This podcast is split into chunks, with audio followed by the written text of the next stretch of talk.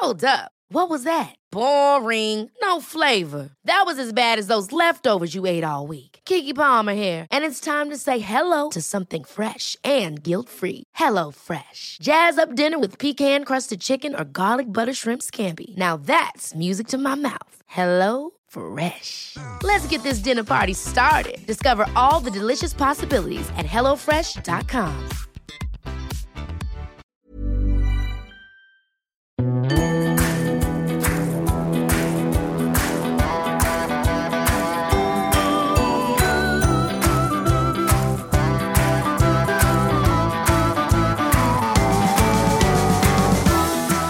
Welcome back to the Irish Times Women's Podcast. I'm Kathy Sheridan.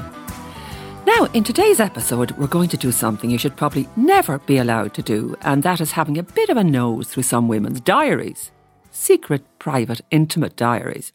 The question of whether these women wanted others to hear them is the big one. And in a way, everyone Yeah. has to answer it themselves. Some apparently not. Others very clearly yes. I mean, even Anne Frank, who had no reason at the time to know, thank God, why her diary would be so famous, Yes. wrote that she'd like to think of becoming an author of other people reading it. That was Sarah Gristwood there. She is a British author and journalist and has just released her new book, Secret Voices A Year of Women's Diaries. It is a captivating collection of diary entries looking back over four centuries to discover how women's experiences of men and children, sex and shopping, work and the natural world has changed down the years, and of course, how it hasn't. The book spans from January 1st through to December 31st, and you'll find entries from some remarkable women there, including Virginia Woolf, Oprah Winfrey, Anne Frank, Louisa May Alcott, and even Queen Victoria. It's a fascinating insight into how women were thinking and feeling throughout history. We get glimpses into their love affairs, their sorrows, and their reactions to historical events. Sarah tells me about the inspiration behind the collection, the common themes that pop up throughout, like anger, frustration, lust, love, lots of sex, and what she has learned about the variety and richness of the female experience. So here she is, Sarah Gristwood. Sarah, this is a big, beautiful looking book, the kind that comes with a yellow ribbon down to mark your page and assumes you're going to look into it every so often and relax a bit and get some mm-hmm. very interesting little things to talk mm. about and then go away from it again. Is that how you imagined this was going to be? Well, perish the thought that people should read it in the smallest room, but I can actually imagine a lot of people are saying to me that they're keeping it on their desk or wherever and plan to read that day on the day. So, yes, on the one hand, I like to think it is totally dip in and outable. On the other, of course, I do hope that if you treat it differently, you know, if you read it solidly, does, could add up to something quite coherent on this, to me, very important subject. Yes, indeed. Tell me, Sarah, what inspired you to compile this collection? Well, the fact that there wasn't one out there already, I guess, which I could hardly believe. It's one of those ideas you think, well, everyone must have been doing that. Oh, guess what? They weren't. A million years ago, in my 20s, I actually did write a book about, about what women write about in their diaries. So I didn't come to this subject cold, and I've been keeping an eye on it ever since. But so much more is available now because that we're going back right to pre internet days. So, really, all you could use was what was on sale in the bookshops or there in the library in your own country. Now it's a much more global and a much more inclusive business.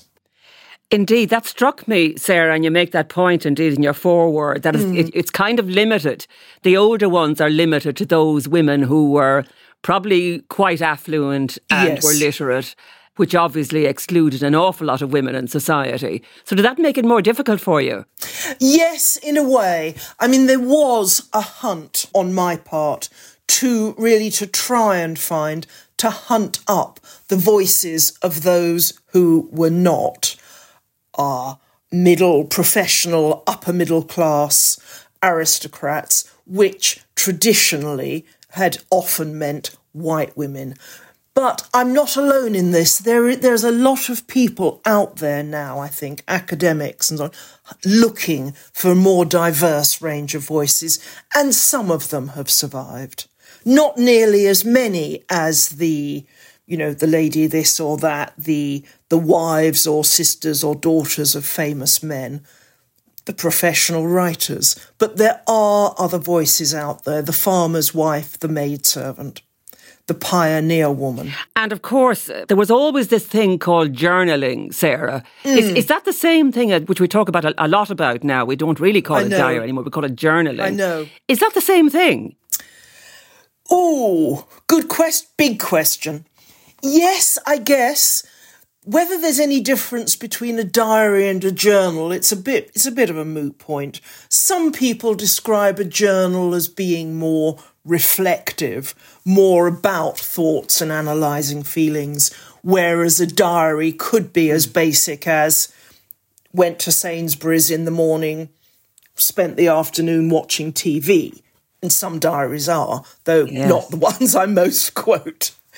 Uh, but in the sense that journaling, as we you know, we now we now use it as a verb, is something we see as a bit of a self-help tool then yes, I think it has been there for a very long time. Right from the start, in fact, some of the earliest diaries were written for, or in the English language, were written for almost for religious purposes, a kind of way of keeping a spiritual assessment of yourself.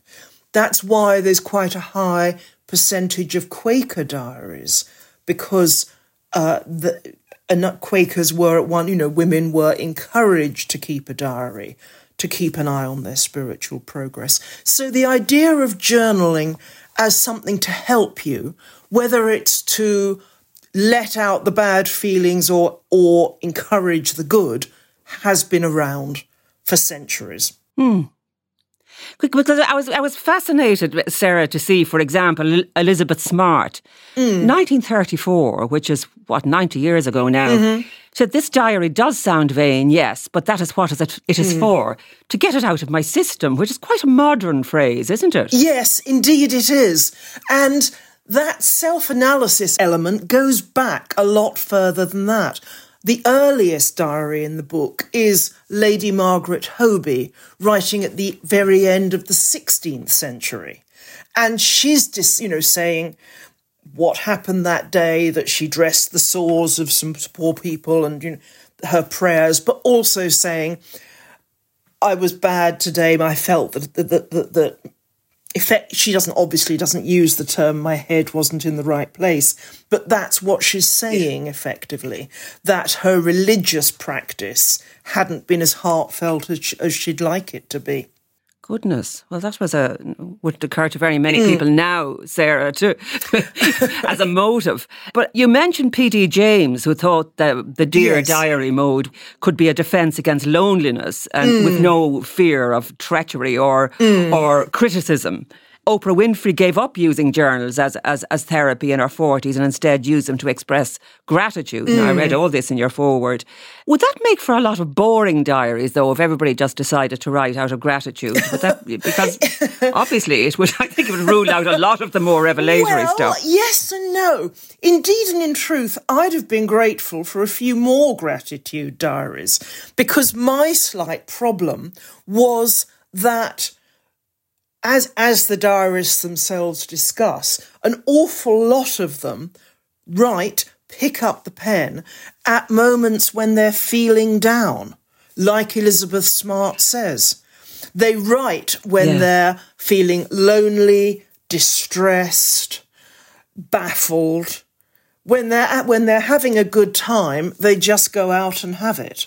So I'm quite grateful for the people like, oh, the American writer May Sarton, who writes about the huge pleasure of the early spring flowers in the garden and that kind of thing. Yes, or I think Cynthia Asquith, Lady Asquith, who said she couldn't stop looking at herself in the mirror. she was so delighted with how she looked that day. so, yes, I know. So, no, yes, no, I enjoyed that, that, Yes, there's lots of good stuff. I loved it. Lots yes. of good stuff. She, she really liked Cynthia. how she was looking that day. You do say, Sarah, that if you were to pick out the single strongest emotions mm. voiced through all the entries, it would be anger, frustration Yes. Which is something that women can only do secretly. So that's the feeling you got from all these diaries. You, you know, what we are reading are, are small extracts, but you were reading all of this for a long time, I presume. You have a hundred diarists, over a hundred, I think. And you, you were finding a lot of anger, frustration, demanding husbands, brutish husbands, in fact. Tell us a bit about that. Yes, I was. Uh, I hasten to say that that's not the only tone in the book, the anthology. No. It would be an extremely depressing read if it were. And very hmm. often mm. the anger or frustration is cloaked in humour. Uh, Beatrix Potter, we know her as the writer of the Little Tales, the Peter Rabbit et al. But before that, I mean, she was in her 30s when she began to publish those. Before that, she had this kind of long pupildom as a Victorian young lady at home. And she wrote a, a bit in this diary written in code, NB, about her actual despair, but sometimes she wrote humorously of the frustration of how she'd taken her now acknowledged as very important drawings of fungi and so on to Kew Gardens and and and the di- you know the director just wouldn't take her seriously. So she writes with humour. She says, "Oh, this is from memory, but it's very frustrating for a shy person to be treated as if they were conceited, especially when the shy person happens to be right." And other women too about, oh, you know, disasters that have happened to them, but they kind of give a kind of wry shrug, or they just recount, like Nella Last, the little frustrations of, yes, life with her husband, and how the Second World War, going out to work in a canteen, and also the process of diary writing has helped her to realise it doesn't have to be that way. So I think there is the anger and the frustration, but there's also a kind of resolution that comes from it. Because Beatrix Potter did go on to write the Little Tales. Nella Last did stop having her husband's supper on the table every evening the minute he got in. And I guess the two yes, were both important battles for the women in their way. One of the women, just staying on that theme of awful husbands, if I may, Sarah, mm. is Ellen Wheaton, a schoolmistress yes. back in, I think she wrote this in 1818. Mm-hmm. My husband wants me to either remain home penniless and as an underling to his daughter, or to be kept by anyone who will take me. And there is an element of of fierceness, yet despair. I mean, she walks 12, 14 miles to see yes. that daughter yes. in, in her school. And it's it's extraordinary how these little small extracts done, you know, for each day of the year over what over centuries, but in her case, presumably over over a lifetime, how they do tell her story. Mm. Um, how did you find Ellen Wheaton, and and why did her diary come to your attention, or how? Well, it's one that I'd been familiar with f- for a long time since I wrote that book in my 20s. And by the way, I do feel that in fairness, and who knows, descendants may still be living, we should say that Nella Last's husband was, unlike Ellen Wheaton's, a loving man. It's merely that they'd been living yes. by the rules of the earlier part of the 20th century, and they both learnt to change. But Ellen Wheaton's, yes, it's a very shocking story. Uh, I found the physical book residing on the shelves of the London Library, which of course has a great many volumes of memoirs, diaries from the the 19th and the early 20th century. But I think that one does stand out as an epitome of awfulness, what her husband hmm. did and continued to do to her as you say, yes. she was literally um, thrown onto the street, she said, without any money. And of course, one thing that really struck me in Ellen Wheaton's diary, she writes, she wrote very specifically about how much harder it was for a mistreated woman than a mistreated man. She said, a man who's been maltreated has, you know, many options. A woman has none. She's physically weaker than the man. The law is not her friend. She says very few men will defend her if she's a wife who's quarrelled with her husband. And in her day, of course, as she writes, there were no women in a position of power. No woman barrister who'd, you know, take up the cudgels in her defence. Yes, because she's rescued by men, by her brother, I think, and by yes. various male people, but who always bring her back and try to effect this reconciliation. But yes. apart from that, I think are desperately unhelpful. On the upside, Sarah, there's mm. actually a lot of love and and desire and mm. sex in this volume. Yes, um, I'm. You know, even with Queen Victoria, it, it's clothed in lovely language, but there is lust coming out of her entries totally. that I think is fantastic. Tell us a bit about that. We think we, we invented sex here I in know. the 1960s. I know, but clearly there was a lot of lot of it going there, on, um, and very enthusiastic. Absolutely was, and as you say, even Queen Victoria in diaries that were edited by her daughter, Princess Beatrice. So Princess Beatrice burnt anything she thought was too racy. But Queen Victoria writes the morning after after their wedding of Albert put her stockings on for her, a great delight for me, and the pleasure of going in to watch him shave. But others yeah. write even more frankly. Anne Lister who, of course, we know as TV's Gentleman Jack, wrote again mm. a coded diary, the beginning of the 19th century, about all her lesbian love affairs. In the middle of the 20th century, the young Joan Wyndham wrote with extraordinary frankness on a range of sexual topics, everything from losing her virginity to her first orgasm. Yes, uh, she was very young at the time, Sarah. She was she was what, 18 or 19? Yes. And there was a you know, there is a lot of sex. And there is one one entry, I think, which you'd be very familiar with from the 10th of May 1940. This is after the war broke out. And it's very interesting to look at the date lines from that point of view because you realise what else is going on in mm. the background. I mean, there is history going on all around Joan. Uh, but she yes. goes to the theatre, I think, when war is declared yes. and her parents are appalled. But then she talks about this, this unfortunate who obviously really fancies her hugely. You read out the extract. After tea, we had a long talk about masturbation, she oh, says. Yes. Well, after tea, we had a long talk about masturbation. Leonard approves of it and gave me the reasons why. He says everybody masturbates. It's perfectly normal and a pleasurable way of getting satisfaction when other means are impossible. Just as it was getting interesting, and I was going to ask him how it was done, another artist Conchi rushed in, that's conscientious projector, rushed in waving a newspaper. They've invaded Holland and Belgium, he panted. So there it is. We looked at one another. The war had really started. Things seemed to be moving so fast. And yes, Joan was 18 at that point. Believe me, the themes go on. On the one hand, the war, on the other, the sex. There's another uh, entry specifically on masturbation I probably won't quote here for fear of causing offence, uh, unless you're going out after the watershed. But. but the two themes perhaps go side and side by side.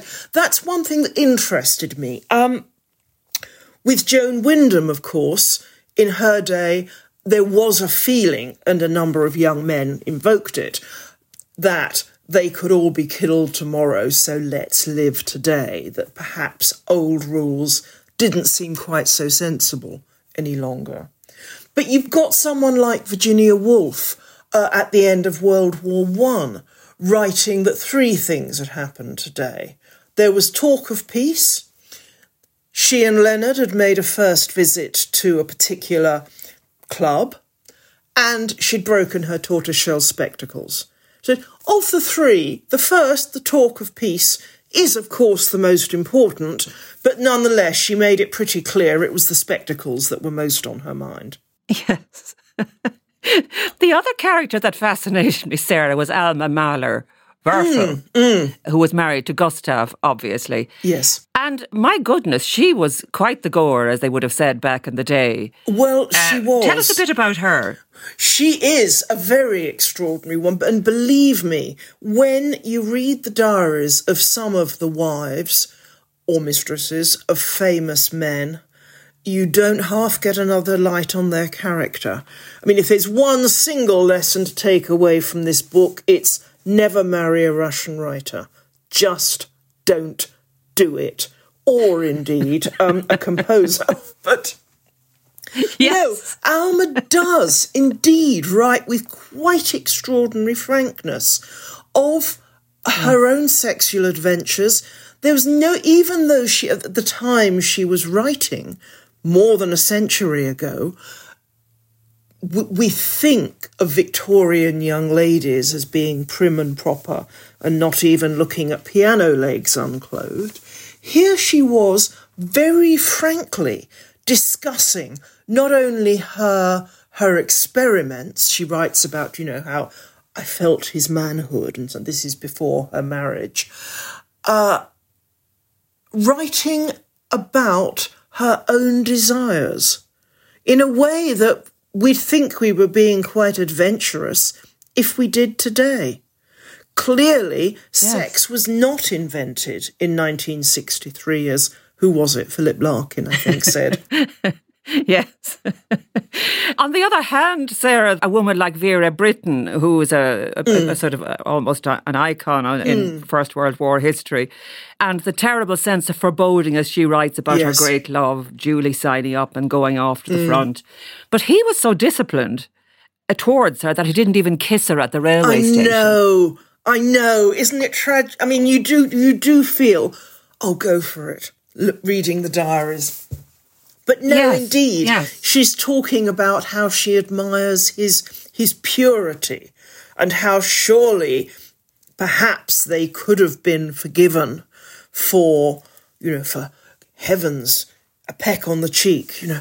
And it's very it's interesting how the one thing can go side by side with the other. I guess yes, one lesson so. that experiences in past decades or centuries were as varied as ours now. Ever catch yourself eating the same flavorless dinner three days in a row? Dreaming of something better? Well, HelloFresh is your guilt free dream come true, baby. It's me, Keke Palmer. Let's wake up those taste buds with hot, juicy pecan crusted chicken or garlic butter shrimp scampi. Mm. Hello Fresh. Stop dreaming of all the delicious possibilities and dig in at HelloFresh.com. Let's get this dinner party started. One size fits all seems like a good idea for clothes until you try them on. Same goes for healthcare. That's why United Healthcare offers flexible, budget friendly coverage for medical, vision, dental, and more. Learn more at uh1.com. Another thing that fast, another theme, I suppose, that fascinated me, Sarah, was were women in politics, mm. such as Barbara Castle and Oona King. Very different women, but Barbara Castle sort of, I think, suffered from imposter syndrome, which I was very intrigued to discover. She was a Labour cabinet minister. Mm. Do you want to talk about her? She was tipped to be the first woman prime minister. Yes. And she said, I don't think I'm clever enough, only I know the depth of my limitations. Um, and she secretly cheered when Margaret Thatcher rose to the top of the leaderboard yes. when she was she was fascinating and wrote quite honestly about this. Yes, she was and she did. And I suspect that as women go, Barbara Castle was not unusually self doubtful or diffident. It's just that I'm not quite sure how many male politicians we'd find writing only I know the depths of my inadequacy. I rather suspect there'd be more about trying to cover it up. But no, Barbara Castle was great. And she wrote, of course, we you know, we're talking 60s and so on, um, about, uh, or se- we're talking the latter part of the 20th century. She wrote about things like having to rush away to get the house ready for Christmas and how no one understands the difficulties of a woman cabinet minister. And about how one yes. cabinet meeting on something like December the 23rd and all the men waffling on about things that really weren't that urgent. And she, she was saying that she had to get home and prepare Christmas for 40. Men have no sense of priorities. So I loved Barbara Castle. I've always loved her as well, Sarah. Now I know more. Talk to me about Oona King, Sarah, who also a Labour politician. I think the second black woman to be elected to Westminster. But uh, her long hours really did, possibly, we, we never know the other side of the story, but in this case we don't, I think, but destroyed her marriage basically. And she talks very poignantly about her husband just ending up disliking her. Well, she does. And as you say, she does write with extraordinary frankness about an issue that we still have going on today. I think we still have, don't we? Women in Parliament urging that the hours are, the hours make it effect very difficult to maintain any kind of family life and relationship. No, I thought Oona King's mm. diary was just wonderful. And she does write perhaps more frankly and unguardedly than Barbara Castle did a few decades before. I think she decided very much to actually give her experience as a woman as well as a politician, and they're just fascinating reading. I think almost the single extract I liked best was the one on Millennium Night, you know, the night before the millennium struck, and of course, she was one of the party invited out to the dome. But they all got stuck in this huge queue. You know, there were no tubes, there were no drinks. And so she actually wound up celebrating the millennium, trying frantically, you know, to get so much as a glass of wine. Yes, that's that's a great description. It is. Um, on the other hand, I'm I'm sorry to say, Sarah, that the extract that jumped out at me was where she's writing about how the marriage is breaking down. And she says it's a terrible thing when the person you love says they don't like you anymore. Yes. Not even they don't love you, but they don't like you. Yes. So that's why I think I'm close to a mental breakdown. And you think about the, the secret lives of those women. Was that diary meant to meant to be public? Oh yes, it's published. Yeah, she wrote it for publication. Yes, I think she did actually.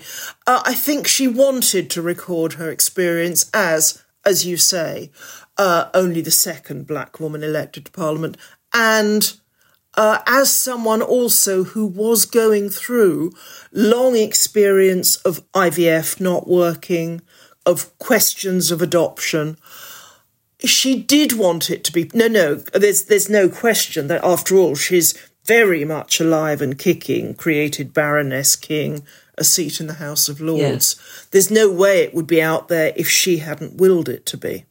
And all credit to her, yes. I think. In that sense, Sarah, do you think most of these women wrote their diaries with an eye to being read in the future? Because you, you, you refer to one of them, I think, as as writing almost in code. Was that Alma Mahler? I can't remember. No, two diarists at least, but two I, I use, wrote their diaries literally in code. And they were Anne Lister, writing about her lesbian relationships in the early 19th century, and Beatrix Potter, writing as a Victorian young lady. And she also wrote in literally in, in a code cracked only some years after her death.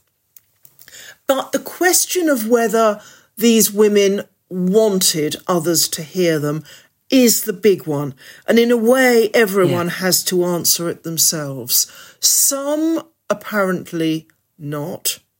Others very clearly yes. I mean, even Anne Frank, who had no reason at the time to know, thank God, why her diary would be so famous, yes. wrote that she'd like to think of becoming an author of other people reading it. So the question then for me was this book is called Secret Voices. Well, some of the diaries were very secret. Others, the, the author knew the question of publication. I mean, Queen Victoria must have known her diaries would have been of public interest. But nonetheless, I pretty much stand by that secret because even the women who knew they might be published later after their death used the diary, the immediate privacy of the diary, secrecy of the diary form, very often to voice the feelings that they couldn't voice publicly in their day. Now, whether they mm. were like Anne Frank and Fanny Burney, well, Anne Frank addressed her diary to the ideal friend, to Kitty, she felt she didn't have. Fanny Burney, what, 200 years before, wrote of how she was addressing her diary to a certain Miss Nobody because no, there was nobody to whom she could speak completely freely. So I do think these were voices that in their day were very often private, secret, forbidden almost, transgressive, even if the diarists yeah. hoped that later the world might change and they could be heard more clearly. One of the entries uh, is from Florence Nightingale, famously the nurse. Her Crimean work was particularly remembered. And she wrote in 1846 I can do without marriage or intellect or social intercourse or any of the things people sigh after. My mind is absorbed with the idea of the sufferings of man. It besets me behind and before. What kind of a person does she come across as in the when you read more of that, Sarah? Well, her diaries are very interesting and the nature of them changed completely. She, like Beatrix Potter, had a long pupillage as a Victorian young lady at home. Her family fought her desire to to nurse. It wasn't felt to be as you know suitable. It wasn't felt suitable for a young lady to have a career at the time, and it threw her, just as it did Beatrix Potter, into complete despair. The single, the I remember her writing at, I think it was I think it was at the very end of 1940. My present life is suicide. I lie down. I'm not sure if it's even in the book. She wrote, so, you know, so much on this subject. I lie down every night, hoping I won't have to get up. Later, when she'd found her vocation in life, she had gone to the Crimea. She'd become a statistician as well as a nurse. You know, a real mover on of medicine, she mm. used her diary completely differently. There was there wasn't an out an outpouring of feelings. There was sort of, in fact, whether you even call it a diary is is is questionable. It was all papers and notes about what she had to do and things. So again, it, it, the diary reveals, you might say, the secret side of Florence Nightingale the side we don't remember the way we do the lady with the lamp. Yes, indeed. That's um, and, and that's what actually makes the book generally fascinating. We're getting that other side of, you know, if you just knew a little bit about Oona King, you'd never have guessed what was going on in her mind. But she had such a rich, rich, interesting life at the same time. Sarah, could you have compiled a book called The Secret Voices of Men? Good question. I could most certainly have compiled an anthology of male diarists. It wouldn't be my personal interest. Indeed, the whole the reason that I was writing this one was in the other anthologies out there about men and women. Uh, the women do not get anything like 50% of a showing. But mm. would they have been secret voices? I'm inclined to think not. That's my personal opinion maybe I'm wrong. I'm I'm sure, of course, there have been men who've wished to express feelings that would also have seemed transgressive in their day, whether it was emotional, sexual, political. But I do not, my own belief is that no, there would not be the same impulse, the same sense of a need for privacy. Yes, or the same need of secrecy, I presume. Yes, exactly. Yeah. I still think my one of my favourite entries, which is a sign of my giddiness, Sarah, is Lady Cynthia Asquith in 1917. I just found the quote actually. She says, Today I could really pass a great deal of time very happily just looking at myself in the glass. I love that. Also, Louisa May Alcott, um, author of Little Women. Yes. Who wrote April 1887 Fine, wrote letters to town at 11, shopping, dress, etc. Felt well, oil bath, slept well, pay Miss J chop. And there are some of the mundane things that, you know, it sounds like rather a, a lovely life. In the, in the meantime, she was writing, you know, and you find that with several of the women writers that they, their lives seemed very mundane, even when they were writing Middlemarch in one case. Oh, uh, indeed, uh, yes, you, one of my favourite. Well. Yeah, one of my favourite entries, I think, is George Eliot saying that sh- she's terribly sh- afraid she'll never make anything of Middlemarch, and of course, we now think of it as you know one of the ultimate novels of all time. But no, Louisa May Alcott interested me. She's another whose diary changes hugely. What you just quoted was one of the later entries. When they were, they did tend to be like that. At other points in her life, she wrote um, quite extensively, and she wrote some of the experiences that absolutely were the material for Little Women I mean, she wrote about her own Marmee, as she called her, Marmee, and then there's, then there's Marmee in Little Women. She wrote about the death of her own sister Beth. And again, I'm sure we all remember the death of Beth from Little Women. But the real Beth, too, Alcott noted how um, Beth complained as she was getting weaker and weaker that the needle, the sewing needle, got too heavy and that detail is there in Little Women. So it's fascinating. And desperately sad, actually. I mean, the, that, that the sadness still comes across the, the centuries.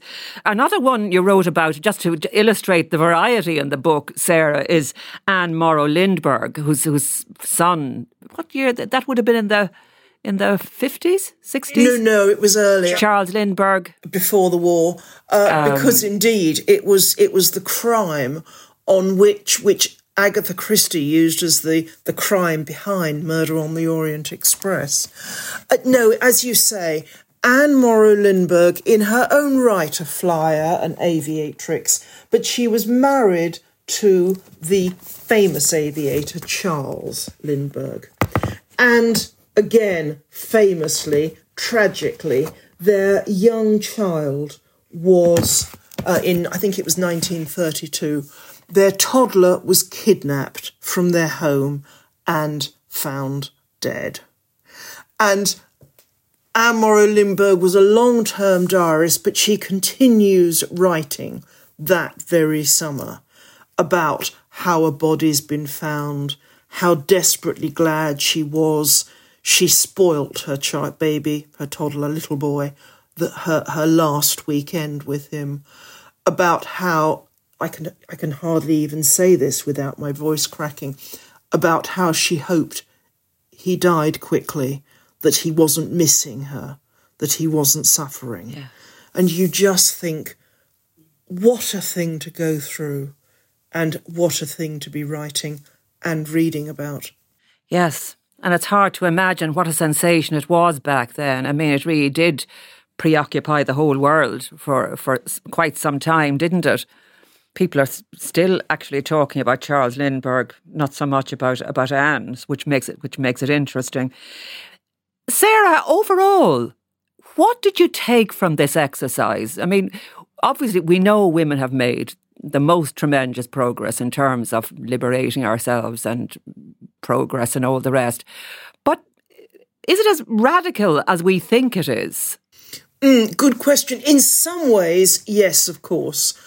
Domestic abuse still happens, heaven knows, but Ellen Weeton would, at least in the Western world, have more sources of support today. But I think the thing I really took away was a sense of familiarity and therefore of support. It was of women in the past writing about issues that are still very much part of our dialogue today and that we think of as modern. 200 years ago, roughly, you've got Elizabeth Fry, the Quaker and prison reformer, writing about how she worried that her husband life with her husband and children was distracting her from her her vocation, her work, her career, if you like, and writing about the difficulty in bonding with a newborn baby. Well, the term mm. postnatal depression wasn't in currency then. Her, the labour she'd just undergone would, one hopes, be less grueling now. But to find a woman from that long ago writing so freely about you know feelings that that a woman might be expressing in the pages of the newspapers now was it yeah. was surprising it was welcome and it does i think give you a feeling that our foremothers in a sense were there for us in a way we don't altogether yes. realize no. Um, and and finally, I, I want to sort of salute Nella Last, who mm. spotted a, spotted something important in terms of style and the context and where it was bringing women. In 1943, Sarah, where she ponders the thing of women beginning to wear trousers. Yes, totally. I think she says, doesn't she, that uh, at last she understands why women are wearing trousers, that it's a sign of liberation, that they can do more and uh, be freer. And I think that was part of her own journey towards liberation, that at last she she got it. She was in her 50s yes. by then. I don't know whether she moved into trousers. She, she laughed when her son Cliff got her this extraordinary thing called a, a siren suit, you know, for use for use in the nighttime raids. Uh, but yes, I know there are some lovely things like that. Decades earlier, we had Beatrix Potter saying that she'd like to proclaim the age of knickerbockers. So Gosh, yes, that was quite early on. We, we, we thought knickerbockers were something out of the 70s, didn't we? At least they had a resurrection in the 1970s. Yes. After all that, Sarah, what, what would you like people to take away from it? I mean, you probably don't intend anyone to sit down and read it in one gulp, and they couldn't. It's a big book, and it actually deserves more reflection than that. But what would you like people to take away from it? I think just the variety and richness of women's experience. Because we can wind up thinking of women in the past in slightly kind of black and white or, you know, slightly not highly coloured terms. But guess mm. what? They were having extraordinary adventures as well as agonies, claiming their own rights and identities, having fun, having furies, just the whole range of experience and how openly they're prepared to tell you about them. One last question that occurs to me, Sarah do you keep a diary yourself? no. I keep. I should lie, really, shouldn't I? I do at various points, yes. usually points of stress or particular experiences like a trip to the Galapagos or something, uh, write down what I guess is more like journal notes, but I do not keep a mm. diary, a daily diary. I guess that would lead us on to a whole other question we haven't got time for, which is whether the, whether there are different sorts of diary keeping today. Because what I do do yes. is take photographs pretty much every day on my mobile phone, reflecting what I've been doing or even what? thinking. That was an option Florence yes. Nightingale didn't have. Is the diary no, it changing? Wasn't. But we'd be here for another hour talking about that one. well, as you point out uh, with insight, yes, we have different ways of keeping diaries now, but I think really the endless fascination of, of this book is that they are people's really intimate thoughts that really were never to go on Instagram or Twitter mm. or wherever, they wouldn't have seen the light of day without people being canny enough to go in and enduring the labour of going through them because Mm. I'm sure they weren't all fascinating. But Sarah, thank you for doing that for us. And it's a beautiful book, physically and otherwise. And uh, good luck with it. Thank you very much. That was Sarah Gristwood there, and the book is Secret Voices A Year of Women's Diaries. If you enjoy this episode and the podcast in general, please leave us a review or subscribe, as it really makes a difference to us. I'm Kathy Sheridan, and this podcast was produced by Suzanne Brennan and Roisin Ingle, with JJ Vernon on sound. You can reach us on social at IT Women's Podcast or email us on the Women's Podcast at irishtimes.com. That's it from me. Mind yourselves, I'll talk to you next time. And don't keep a diary just in case it ends up on the Women's Podcast.